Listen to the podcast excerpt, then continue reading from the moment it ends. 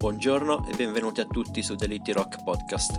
Io sono Andrea e oggi vi accompagnerò a scoprire la storia di Stu Sutcliffe. Prima di tutto, scusatemi davvero se sabato scorso non è uscito l'episodio, ma sto facendo delle operazioni dentistiche e nella visita di settimana scorsa un, uh, un attrezzo sotto al dentista ha fatto infezione con la gengiva e faccio fatica a parlare. Quindi per questo, cioè Detto questo, cominciamo subito raccontando brevemente chi fu Stuart Ferguson. Stuart nacque il 23 giugno 1940 a Edimburgo, da genitori scozzesi, Charles e Martha Cronin. Il primo fu un impiegato statale di alto livello, mentre la madre si occupava della casa e degli altri figli. Non fu facile l'infanzia per Stu, che doveva spesso confortare la madre a causa degli atti di crudeltà indirizzati dal marito, perché spesso tornava a casa ubriaco dopo il lavoro.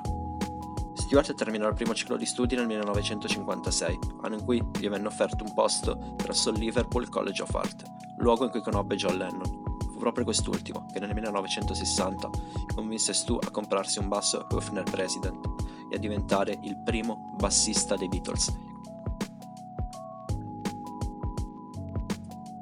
Detto questo, arriviamo al dunque. Ci troviamo a Eimsbüttelstrasse, quartiere benestante nel distretto di Altona, Hamburgo, dove Stuart vive con la fidanzata.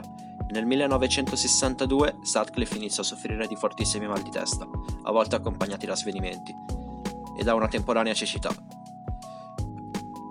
Fu visitato da più medici, che però non riscontrarono nulla di anomalo. È il 10 aprile del 62 e Stuart Ferguson Victor Sutcliffe muore di paralisi cerebrale dovuta a emorragia nel ventricolo destro del cervello. Il successivo 23 giugno avrebbe compiuto 22 anni. Un anno e mezzo dopo, durante un esame auto- autoptico, i medici dell'ospedale di Amburgo rilevarono che all'epoca del decesso nel cervello di Sutcliffe si stava sviluppando un tumore, originato da una frattura del cranio, forse prodottasi tre anni prima a causa di una rissa, ma Stu non si era sottoposto ad alcun tipo di lastra.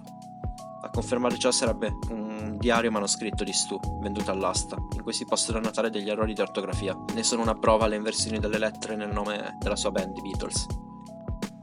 E dopo tale lite questi errori ortografici sono comparsi più spesso.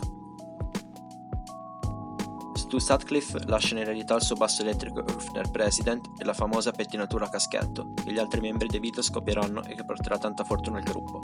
Per rendere omaggio a Stuart Sutcliffe, Beatles lo inseriscono nella copertina del loro album del 1967, Sgt. Pepper's and Lonely Hearts Club Band. Stu si trova nella terza fila, a sinistra. Spero che questo velocissimo episodio vi sia piaciuto. Domani, come ogni domenica, sulla pagina Instagram del podcast at quindi chiocciolina delitti.rock.podcast uscirà un piccolo approfondimento della puntata, quindi seguitemi anche lì. Io sono Andrea e se questo episodio vi fosse piaciuto condividetelo. Ci vediamo sabato prossimo con l'episodio su Brian Epstein.